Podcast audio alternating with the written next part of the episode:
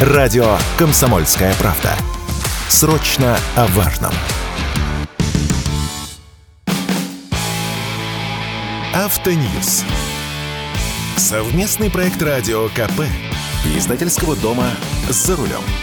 Производство автомобилей на бывшем заводе Volkswagen в Калуге может начаться до конца текущего года, а на бывшем заводе Mercedes-Benz в Московской области в следующем году.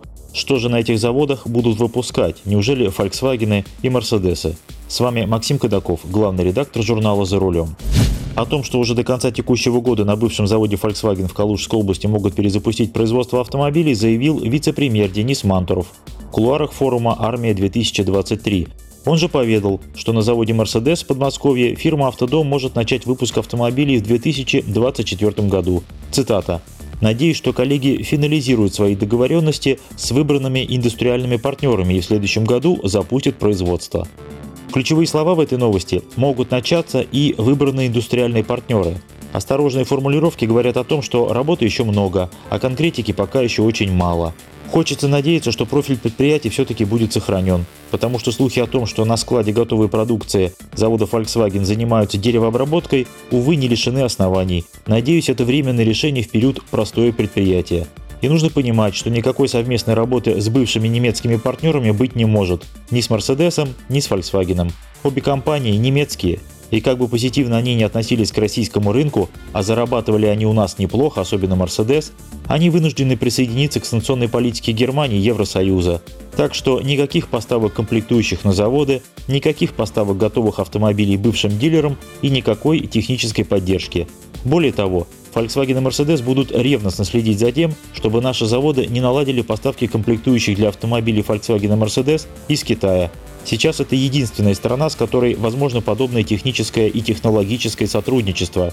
И путь, в общем-то, один – найти в Китае тех самых индустриальных партнеров, начать крупноузловую сборку автомобилей, а затем попытаться их постепенно переводить на локализованные российские комплектующие.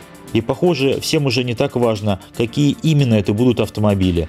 Понятно, что китайские – кстати, владельцы Mercedes и BMW уже скоро почувствуют на себе холодное дыхание необъявленной автомобильной войны, поскольку обе компании отключили своих бывших дилеров от заводского программного обеспечения. И теперь окончательно стало ясно, что официальные дилеры Mercedes как бы и не совсем официальные.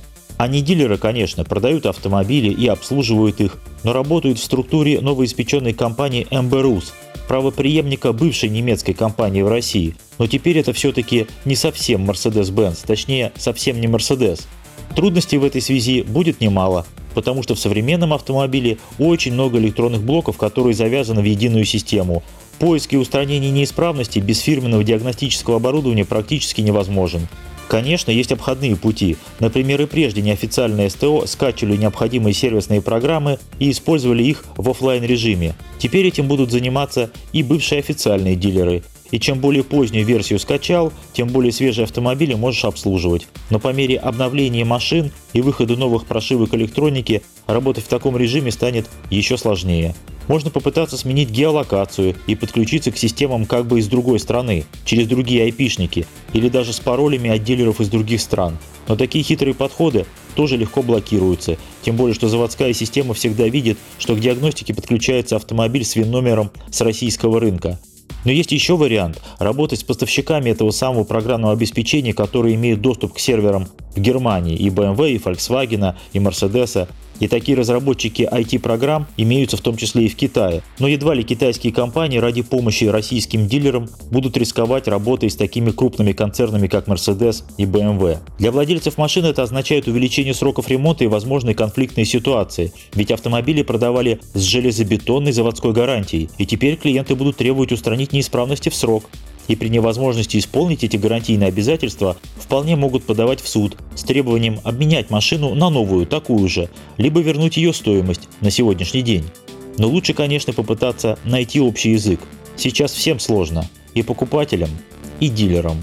С вами был Максим Кадаков, главный редактор журнала «За рулем». Не унывайте, еще поездим. Автоньюз. Совместный проект радио КП. Издательского дома «За рулем».